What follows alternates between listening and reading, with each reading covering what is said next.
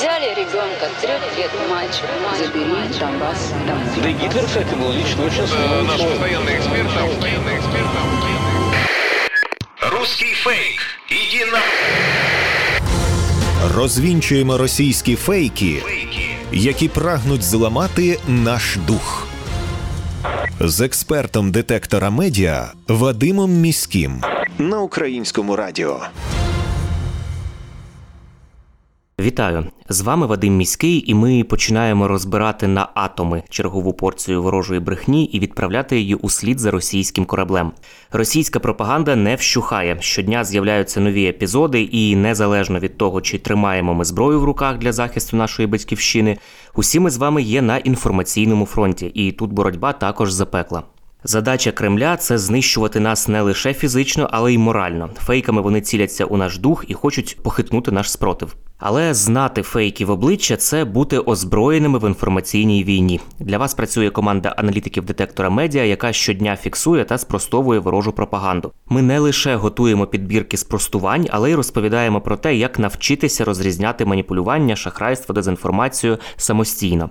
Запрошую вас розбиратися, де брехня, а де правда, вчитися розрізняти методи роботи пропагандистів і нести ці знання далі, тобто зупиняти поширення кремлівських вигадок і чуток там, де ви їх бачите і чуєте. Пропагандистські медіа пишуть про те, що у Києві нібито засудили до смерті весь синод Російської православної церкви. Такий хибний висновок було зроблено на підставі заяви очільника головного управління розвитки Міноборони України Кирила Буданова. Пропагандистський сайт Юрейжа Дейлі повідомляє, що нібито в Україні на священнослужителів чекає покарання за законами воєнного часу. У Києві заочно визнали міру покарання архієреям із Росії, розстріл кажуть вони, і при цьому посилаються, начебто, на заяву Буданова. Про такі дії пропагандистів повідомляє StopFake. Насправді ж ситуація наступна: у головному управлінні розвитки Міноборони України дійсно оприлюднили відомості про служителів РПЦ, які співпрацюють із російськими пропагандистами та окупаційними підрозділами інформаційно-психологічних операцій.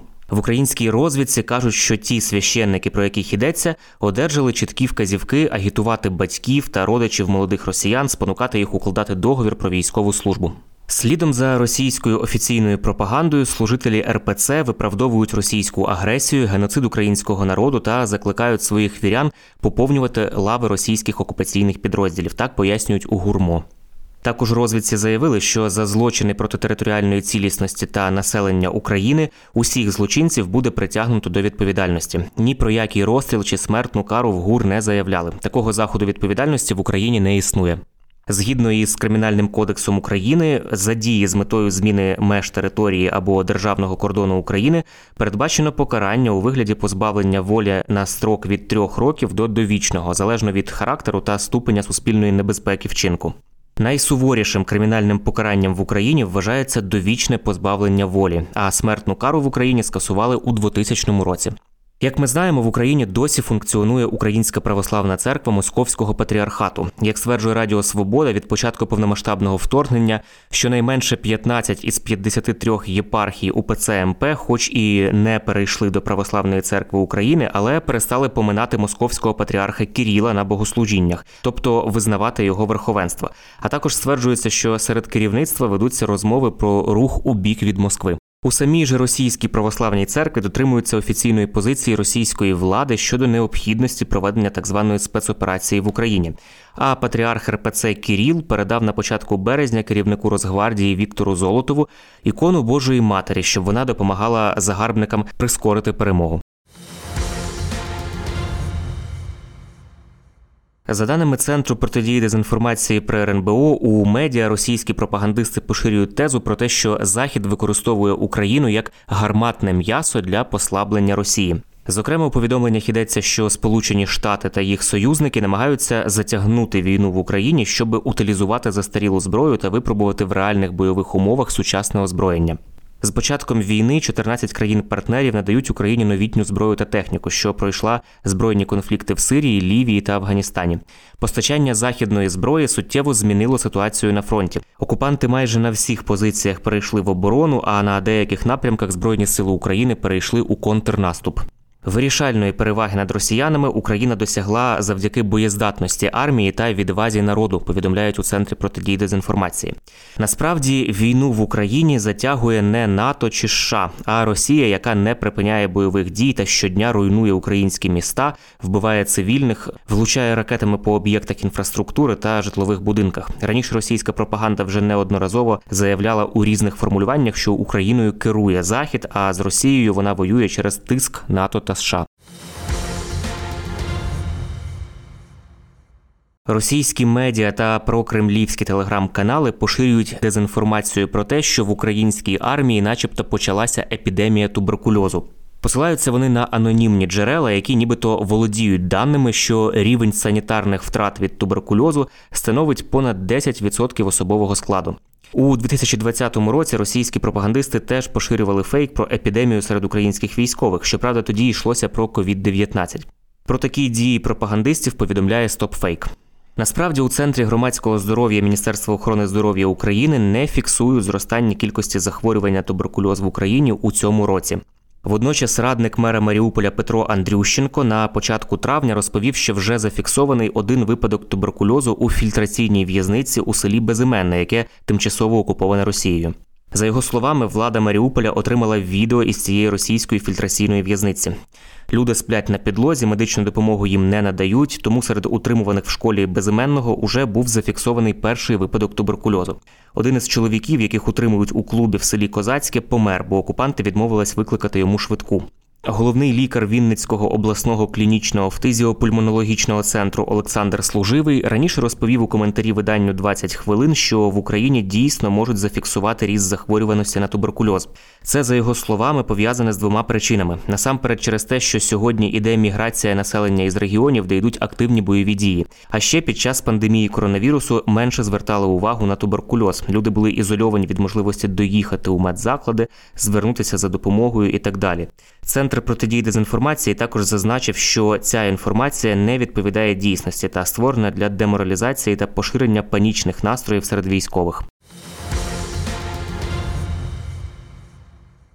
Російські медіа та деякі користувачі мережі поширюють інформацію про те, що нібито більше половини громадян Польщі підтримують введення російських військ в Україну, і лише 33% начебто проти такого сценарію. Про такі дії пропагандистів повідомляє фактчекерська ініціатива StopFake. Пропагандисти пишуть наступне: схоже, що Варшава остаточно визначилася зі своїми намірами окупувати західну частину України. Колективний захід, начебто, підтримав такі прагнення Польщі, але дозволив діяти їй, так би мовити, на свій страх і ризик. Заяви російських медіа про те, що більшість поляків нібито виступають за введення своїх військ на територію України, є маніпуляцією. Насправді йдеться не про окупацію України, а про миротворчу місію, якщо вона коли-небудь відбудеться. 5 травня польське видання Жеч Посполіта опублікувало результати опитування, під час якого 57% опитаних висловилися за участь польських військових у миротворчій місії на території України, якщо вона буде організована НАТО, ООН чи Євросоюзом. Третина опитаних виступили проти участі у такій миротворчій місії, а 10% утрималися від відповіді. Видання Жеч Посполіта, на замовлення якого було проведене це опитування, пише, що думки респондентів розподілилися практично однаково серед прихильників влади та опозиції. Також чоловіки, зрілі люди від 30 років та особи з вищою освітою найчастіше виступають за участь Польщі у миротворчій місії на території України. Раніше, 16 березня, під час свого візиту до Києва, віце-прем'єр Польщі Ярослав Качинський запропонував запровадити в Україні миротворчу місію НАТО чи ширшу міжнародну договірну місію країн. Ніхто не збирається входити до Росії. Миротворча місія буде в Україні за повної згоди української влади. І така місія була б великою підмогою в гуманітарному вимірі. І нічого приховувати позитивно змінила би стратегічну ситуацію в Україні, заявив віце-прем'єр Польщі. Українська сторона до ідеї введення миротворчих сил НАТО ставиться позитивно. Проте слід зазначити, що генсек НАТО Єнс Столтенберг виключив можливість відправлення такої місії в Україну. Перші особи Польщі неодноразово заявляли про те, що підтримують суверенітет та цілісність України. Тим не менш, кремлівський агітпроп регулярно спотворює слова польських політиків і поширює дезінформацію про наміри Польщі, нібито вторгнутися на територію України. У польських медіа пишуть, що такі наративи Кремля є абсурдними і зазначають, що польсько-українські відносини значно покращилися останнім часом. Це були головні фейки на сьогодні. Нагадаю, що не потрібно довіряти чуткам і пліткам, особливо якщо це якась напівсекретна тривожна інформація, яку переказав знайомим знайомих хтось невідомий із адміністрації, або ви прочитали її у невідомої вам особисто людини в мережі. Як правило, за такими неконкретними джерелами та емоційним панічним викладом ховаються спеціально вигадані ворогом плітки, які мають намір нас деморалізувати. Це може бути також частина ворожих інформаційно-психологічних операцій. Є офіційні джерела, і тільки їм ми довіряємо у час війни. Отримали тривожну новину від знайомих, чи у вайбер-чаті, чи в телеграм-каналі, або хтось у повідомлення вам приватні надіслав. Панікувати не потрібно, і переповідати одразу всім навколо також не потрібно. Спершу ми дивимося, чи є це в новинах суспільного мовлення, чи писав про це офіс президента, Міноборони, Генштаб, обласна адміністрація або ваша місцева рада. Якщо такого в офіційних джерелах немає, то інформація швидше за все не варта вашої довіри. Пам'ятайте, що плітки це потужний інструмент ворожої пропаганди, а наше завдання не залишити пліткам шансу на виживання. Бажаю всім моральної витримки і нагадую, що всі ми бійці інформаційного фронту, і від наших дій залежить успіх всієї країни в інформаційній війні. З вами був Вадим Міський. До зустрічі. Русский фейк. Иди на... Розвінчуємо російські фейки, які прагнуть зламати наш дух. З експертом детектора медіа Вадимом Міським на українському радіо.